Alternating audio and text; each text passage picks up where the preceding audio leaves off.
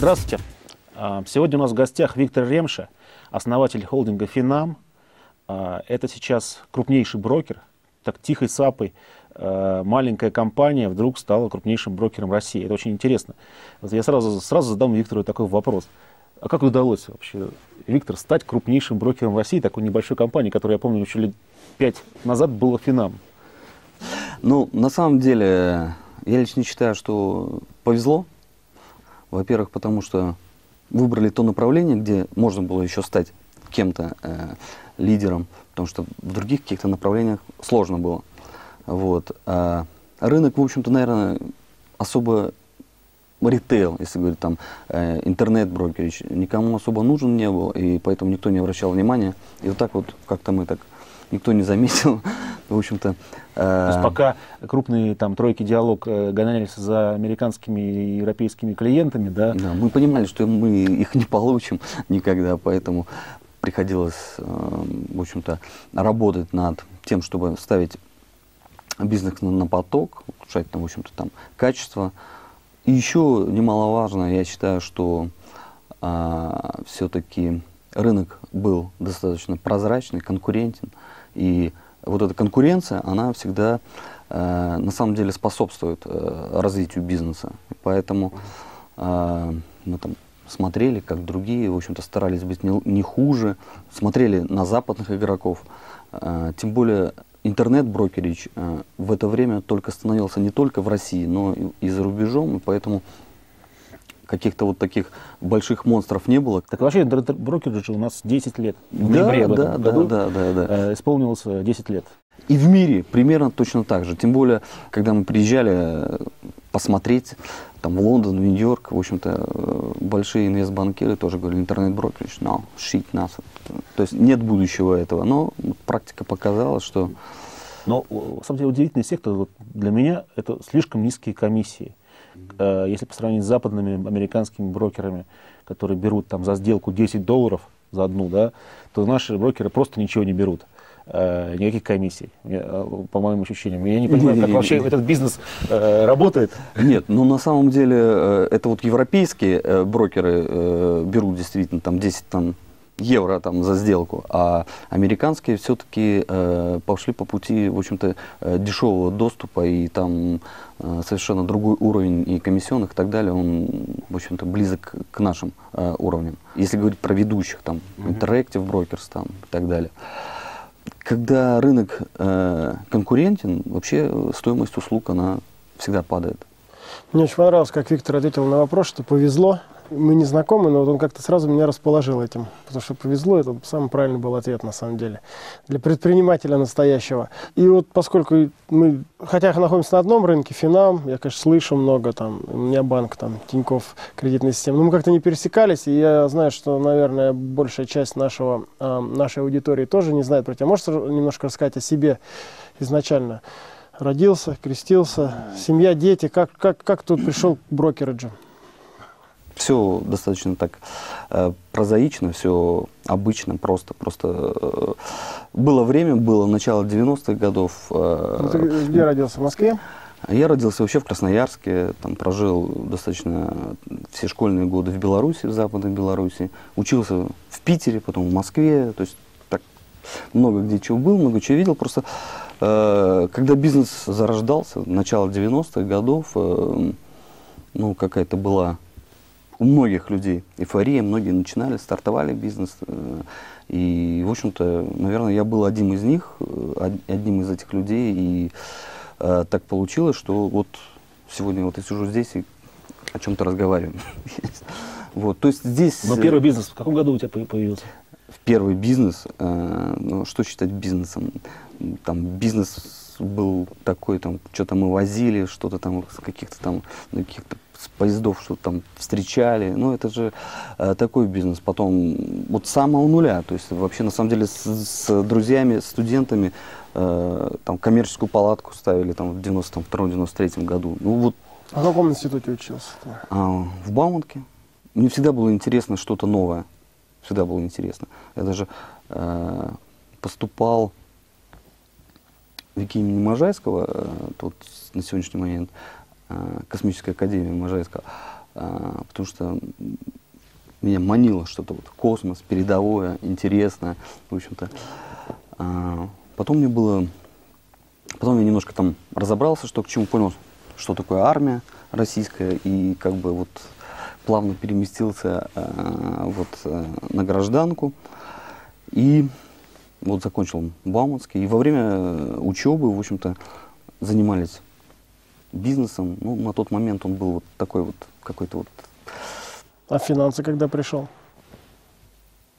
Финансы я пришел в 93 году, тоже э, учась в институте.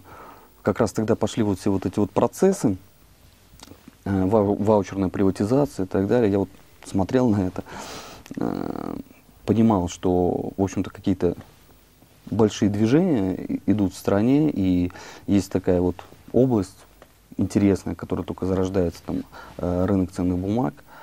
Э, на тот момент э, я понимал, что вот, вот эта ваучерная приватизация, чековые фонды имеют ну, то есть ты давно получаешься в финансовом бизнесе? Да? Ну да, наверное, давно. Это просто... у нас был в гостях Метрополь, а Слепенчук. Он тоже такие же годы называл тоже. Вот вы где-то с одного там, да, поля? Ну, вообще, на самом деле, вот практически все, и Миша, и э, все вот примерно э, в одно время, еще начиная с ваучеров, вот даже сталкивались, наверное, там многие еще когда... А почему ты не построил большой инвестиционный банк, в отличие от Варданяна там или от Дженнингса, э, от Стивена Дженнингса, имеется в виду, Ренессанс? Ну, вот у меня фамилия немножко другая, там, э, вот я не Стивен и имя, да, а, и ну вот так сложилось. И да, и не Варданян. Ну вот так получилось, что у меня вот э, на самом деле, наверное, другого пути не было. Наверное, другого пути не было, у меня не было. Не, ну вопрос, а, почему такой длинный путь до первого места? Я просто думал, ты недавно этим начал Кстати, заниматься? у, у Виктора тоже есть инвест э, банковская деятельность, но не такая развитая, как, наверное, конечно, у Стивена. Конечно. А, но я так понимаю, что организатор всяких IPO, да, я, э, вот я маленьких. Можно я скажу? Э, просто вот все-таки бизнес, он должен быть вот э, близок к человеку, там, по характеру. На самом деле э, инвестбанковский бизнес, это вот, конечно, вот, занимаюсь, но вот это немножко не мое.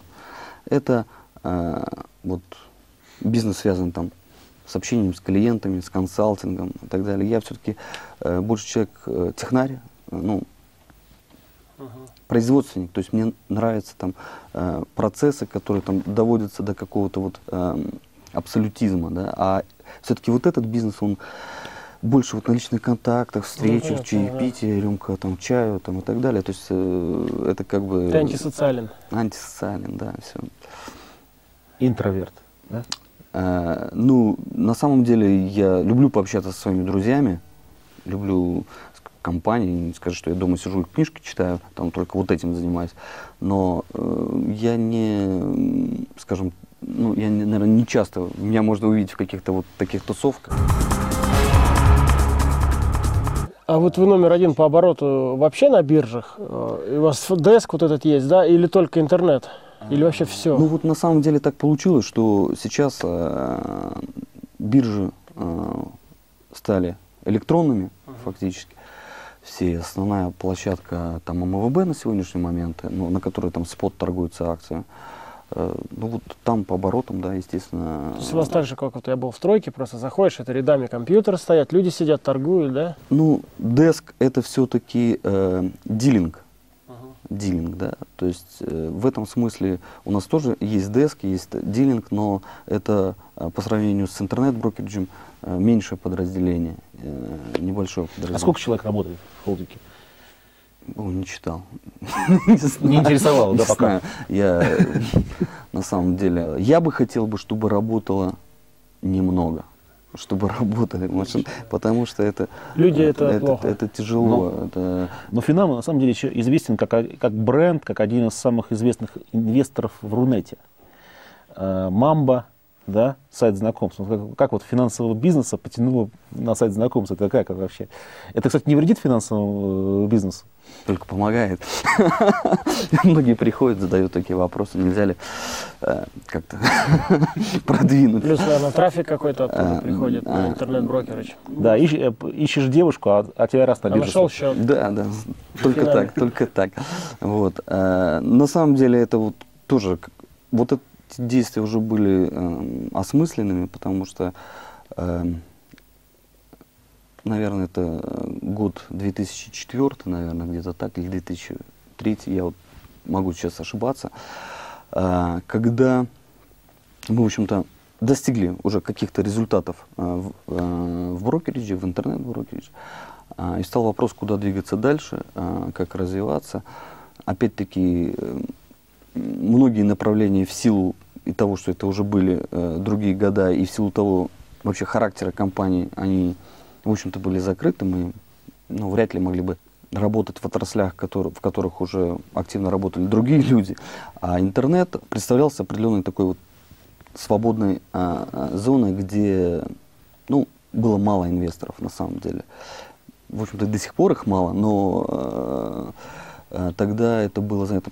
Поэтому мы стратегически определились. Тем более, э, мне было всегда непонятно, э, вот, как инвестбанки э, могут быть э, компетентны во всех отраслях. Вот можно там и, и про пиво знаем, и про там металл знаем, и про все, и можем предлагать инвестиции. То есть э, хотелось углубиться в какую-то область, где действительно получить э, определенный опыт и знания, которые бы пригодились в том числе и для собственных инвестиций, инвестиций тех людей, которые придут э, за тем, чтобы... А сейчас э, сколько интернет-сайтов вот, в портфеле? Все они висят, висят, я так понимаю, на ПИФе, финансовом информационном ну, нет? Нет, нет, не все. И э, на самом деле вот... Э, сколько их всего? Сколько всего? Я э, не берусь там считать, сколько. Это какой-то такой количественный показатель, который там, э, там может от качества далеко стоять. Но я считаю, что практически все инвестиции, они э, удачные, как мне сказал один коллега, сказал, вы, наверное, единственные там, финансовые инвесторы, у кого, ну, в общем-то, с этим делом получилось. Кто-нибудь ну, назови сайты эти, хотя бы, что я не знаю, например. Ну вот первая наша инвестиция, это было, допустим, Бегун, да, который вот э, система контекстной рекламы. А это вот, ваша компания сейчас? Э, потом произошла Рамля, сделка с профмедией, да, да, с, э, 50 плюс одна акция там отошла, была продана профмедией, на сегодняшний момент там холдинг принадлежит там 49 там с чем-то процента, да. Вот. Э, кроме того, сейчас существует достаточно много э, э, альтернативных систем, так, скажем, умной рекламы или умного трафика, умных кликов, чего угодно, умных показов, да, ну, в частности, вот какие-то вот в нашем портфеле тоже существуют вот Новотека, есть там э, маркет гид и так далее. Э, и э, я думаю, что это помогает в первую очередь э, интернету, да, потому что это способ монетизации, и это э, ну, определенно качественные. А ты веришь, что финансовые, ну, наверное, ответ очевиден, но тем не менее, что финансовые услуги будут смещаться онлайн, и, допустим, я, я возьму такие какие-то более, наверное, эм, экстравагантные вещи, скажу, что, допустим, через 15 лет Сбербанк, он, по сути, не нужен будет с его кирпичами и домами, когда все пойдут в онлайн, положат депозит, переведут деньги и, и возьмут карточку и так далее. Вот, или ты считаешь, что это Я считаю, что если Сбербанк э, будет действовать правильно, если будет действовать правильно, он к этому придет. Потому что на сегодняшний момент без офлайна э, сложно. Ну, сегодня а, понятно. Это сегодня, сегодня, то есть это все идет из офлайна в онлайн. Но начинать все равно в нашей стране нужно и с офлайна. Ну, вот, по крайней мере, вот такого рода бизнес. Это понятно. Понятно, что сегодня там British Airways нету офисов продаж, то, то есть там сегодня только через интернет можно сказать, и каждая э, бабушка и дедушка вынуждены заказывать билет через онлайн э, бронирование билета. Ну, вот. или через travel агента. Ну, Еще остались чуть-чуть. Ну, может быть, остались немножко. Опять-таки, туристический бизнес уходит в интернет, ну, вот от, э, скажем, э, офлайновых продаж и так далее. Ну, от этого никуда не деться скажем, просто есть сегодня и сейчас, сегодня и сейчас эти услуги э, продаются в, в офлайне. Но, конечно, потихонечку это будет смещаться. А в России кто-нибудь собирает ин- через интернет э, депозиты сейчас какие-то банки? Ну, во-первых, э- там есть сложности законодательные, да, то есть там 115, да, нельзя, там надо э, человека увидеть, там просканировать, там поставить штамп, там. А, это. а, есть кстати говоря, в брокере это нет, это законодательное есть, ограничение. есть, есть, То есть тоже, тоже, а тоже, как вы тоже, это тоже. решаете? Ну, на самом Офис деле есть. хотелось бы все свести к одному посещению офиса, потому что без посещения офиса невозможно. То есть да, брокеры что невозможно? невозможно, да. А как Саксобанк тогда на нашем рынке действует? Ты же знаешь, Саксобанк это огромный дилер. И я удивился, что есть саксобанк.ру, и там как-то торгуют, а у них, по-моему, офисов нет в России. Саксобанк работает немножко а, на другом поле. На другом поле. А, кстати, я раньше считал, что это поле может быть такое какое-то не очень правильное, вот, потому что там а, точно так же а, там дилинг, да, то есть клиент торгует а, с а, банком или компанией, эмитентом того или иного контракта. И вот эта область у нас, она не регулируется. И Вот эта поэтому область Саксобанк не, это не- делает, да? не регулируется, да. Кроме Саксобанка, кстати, э, сейчас в этом поле работают многие, в том числе крупные банки, такие как Deutsche Bank и так далее. То есть это как бы становится тоже э, такой существенной э, частью бизнеса. Но у нас вообще программа про предпринимательская, то есть мы хотим сподвигнуть людей, чтобы они думали о том, чтобы что-то сделать своими руками. И в этом смысле я не могу рекомендовать людям э, идти торговать на биржу через компанию Финам, потому что там все-таки не производится новая стоимость, да, там перераспределяется старая. В лучшем случае это игра как бы э, с ростом неким, да, Как сказать? Ну как сказать, производится, э, ничего же нового не создается при сделке вторичной на бирже. Ну тогда можно сказать, что в Силиконовой долине тоже ничего не производится, но они же производят. Дело, дело- дело всё в GDP том, что, конечно же, ну, вот сто процентов людей м, не может быть предпринимателями, да, то есть это э, понятно. И э, вот фондовый рынок, да, вот это вот мое глубокое убеждение, да, то, что это все-таки инструмент для э, не, пред- не для предпринимательства, а для сохранения и приумножения капитала все-таки. А что касается Или предпринимательства... потери. Здесь, да, и, безусловно, или потери капитала, но э, при, вот, при разумной при разумном поведении на рынке, ну вот можно посмотреть любые графики, вот просто инвестиции просто в индекс, просто в индекс, они все равно при- приводят к э, результату э, лучшему, чем любые какие-то депозиты и так далее. То есть это, это Но не особенно всегда, не сейчас, всегда. ну, мы сейчас уйдем в какую-то э, полемику. Что касается предпринимательства, я считаю, что на сегодняшний момент э, вот этот вот дух немножко потерян предпринимательства, прижат, раздавлен, поэтому... как Почему? бы, Почему? Ну, там много причин. Мы, наверное, все о них знаем, но э, вот для меня вот показательно то, что э, выпускники... а, он- а у нас в начале 90-х разве не было причин этих? Мне кажется, их было больше. Все-таки есть, был, был какой-то дух свободы. Просто есть какая-то внутренняя свобода, какое-то желание. а, И я думаю, что вот если провести два опроса, вот тогда а, выпускников вузов и сегодня, да, вот меня поразило, что а, большинство выпускников вузов хотят работать в «Газпроме», быть чиновниками и, и так далее. То Эта есть, передача как раз вот против этого всего. это, это, это, Ну, это, на самом деле Газпром должен немножко снизить зарплаты, мне кажется. Он создает неправильную рыночную обстановку. Да у нас на самом деле вот у нас нет людей. Не только предприниматели, даже на самом деле люди, которые работают в компании на каких-то позициях, у них все равно должен быть дух предпринимателя, да, то есть и э, они должны принимать решения не как чиновник для того, чтобы вот прикрыть, извиняюсь, собственный зад или чтобы там где-то лишний раз спросить там и так далее, а самостоятельно принимать решения, брать на себя ответственность. э, Но это от владельца бизнеса тоже зависит во многом. Это зависит от владельца бизнеса, и зависит, в общем-то, я думаю, что любой владелец бизнеса, а, скажем так, ну, большинство, наверное, поощряло бы наличие вот таких людей, которые м, двигают кон- конкретные направления э, в бизнесе. Э, Вот, поэтому с этим сложно. Э, Виктор, а какие еще сейчас э, самые интересные интернет-проекты у холдинга? Интересно. Да, вот что с Рунетом? Потому что есть такая точка зрения. Мы встречались э, тоже с инвестором Рунета в нашей передаче, с Егоровым, который Озон сделал, Александр. А, вот. что кроме Яндекса, да, а Mail.ru. Mail.ru и Озон никто не монетизирует, то есть никто не зарабатывает деньги вот э, с точки Ну, зрения Мамба а, зарабатывает? оперативной прибыли. Мамба зарабатывает. Конечно. Сайт Нет, То знаком. есть что там происходит? Когда там будет э, свет в конце туннеля? Когда эти бизнесы начнут реально быть прибыльными? Я про Рунет сейчас. Да хотя, если говорить про интернет, то не все равно там Google там, и так далее. Не так много зарабатывается в мире в интернетах. Это как бы такая горячая история, все туда бегут. Мне, у меня такое сложилось впечатление. Это модно, это какие-то большие перспективы, но в реальности это сегодня единицы зарабатывают. И слава богу, мамба зарабатывает. Ты вот как видишь, будет все больше и больше. Какие ты тренды видишь в интернете? На самом деле интернет развивается, вот по мне, вот определенными э, скачками.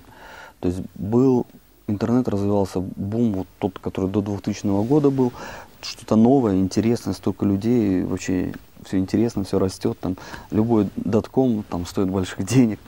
Вот, э, никто не понимал, ну, до конца, по крайней мере, э, как монетизировать и как от этого что-то получать. После этого по- появилась, ну, скажем так, вот где-то на рубеже, наверное, появилась э, контекстная реклама, кон- э, и это появился определенный монетизатор, который позволял там поисковый трафик монетизировать и так далее. Потом вот то, что мы сейчас видим, а, социальные сети набирают а, оборот, уже набрали огромную массу людей. Э, Многие боялись и боятся, а, что а, сложно будет это монетизировать, но однако уже сейчас а, э, находятся способы монетизации. э, И я думаю, что это вопрос времени, вопрос времени. И монетизация будет, и это еще там существенный скачок, который может быть в интернете. Вот. То есть это вот какая-то вот переход. э, То есть, если на аналогии с обычным бизнесом привести, мы сейчас в каком году? В 91-м, в 98-м? Ну, интернет, если взять, Рунет. Мы в 2009 году, там, э, эта ситуация никогда не повторяется э, ровно так же, как она была. Ну, с точки зрения бизнеса, да. Сегодня это на самом деле серьезный большой бизнес, серьезный большой бизнес. Э, К сожалению, к сожалению, э, не все понимают, как с ним обходиться, потому что э, я вот можно посмотреть на западный опыт. э, Существуют там крупные интернет-холдинги.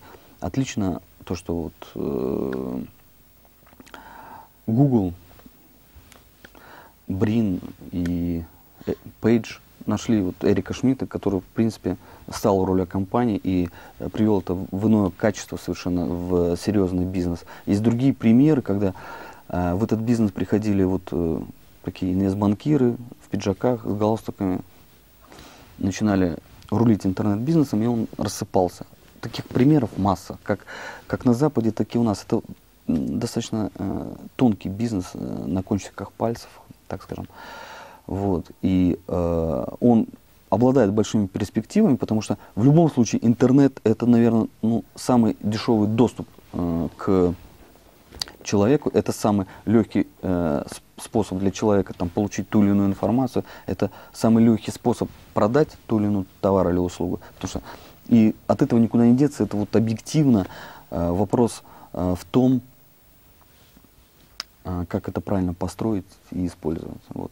Так что э, сегодня не, не 99 год, не 2000 и э, если посмотреть на сегодняшние котировки акций, торгующихся там на Западе интернет-компаний, они, э, они выглядят даже лучше, чем в целом рынок. Поэтому Ну, мы про Рунет же спросили. и- ну, а это Рунет, э, Рунет это же все равно, хоть мы и идем по особому пути, как бы, да, но все равно приходим к тому же. А в среднесрочной перспективе, ты думаешь, основным источником твоего дохода будет э, э, Рунет или э, интернет-брокерыч? Ну, или вообще брокерыч? Не думал. Честно говоря, не думал я. Ну, то, что задумался, это уже э, некий ответ. Да, да, надо подумать. Нет, не, не думал. Просто есть э, как-то вот э, по жизни не смотришь, вот э, на что опереться, смотришь вперед. А впереди видишь только вот цели. И да, конечно, э, мы достаточно консервативны, то есть мы там не делаем каких-то там э, инвестиций там, с кредитами, с плечом с большим и так далее, но э, все равно. Но с другой стороны, есть статистика, я не знаю, поправь меня, если это не так, что только менее 3% э, населения Российской Федерации э, инвестировали собственные средства в акции вообще когда-либо были на фондовом рынке. То есть там upside получается более мощный, чем у Рунета еще. То есть 97% никогда не покупало акции населения. Вообще. Да, upside есть, наверное. Наверное, апсайд есть. То есть в эту, с этой точки зрения еще больше рост есть, наверное, чем... Э, что в Штатах там, я знаю, наверное, 60-70% да, акций покупало население, а может и выше даже. Кстати, Виктор, а как ты относишься к Форексу? Вот я немножко затронул эту тему. А, у меня было изначально какое-то негативное отношение к Форексу и к различного рода дилингам с различными инструментами. А потом я пришел к осознанию, что все-таки это рыночный инструмент, рыночный. И э, на сегодняшний момент это показывает практика, то, что вот я говорю, что э, крупнейшие и э, банки, э, такие как Deutsche Bank, там, ряд других банков, э, занимаются этим бизнесом, причем ритейл, э, форексом. И э, я понимаю, что так или иначе, так или иначе, э, любая сделка на Форексе, там, когда она по крупицам собирается в какую-то кучу, она влияет на рынок, так или иначе. Угу. Поэтому я считаю, это рыночный инструмент и э, Но это мега риски, по-моему, да, если там плечо 1,50, ты как бы вылетаешь с рынка очень легко.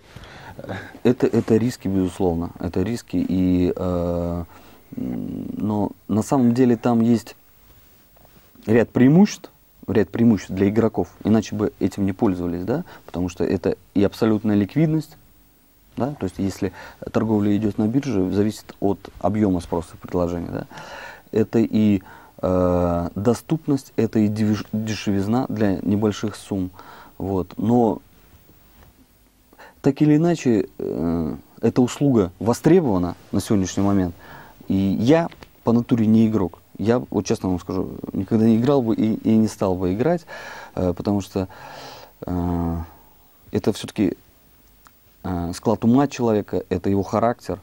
Э, я другой человек. Но это востребовано, это востребовано во всем мире и э, развивается, я просто удивился колоссальными темпами в Европе, в Америке. И стоять в стороне от этого, ну, просто неправильно, от всеобщего какого-то мирового тренда.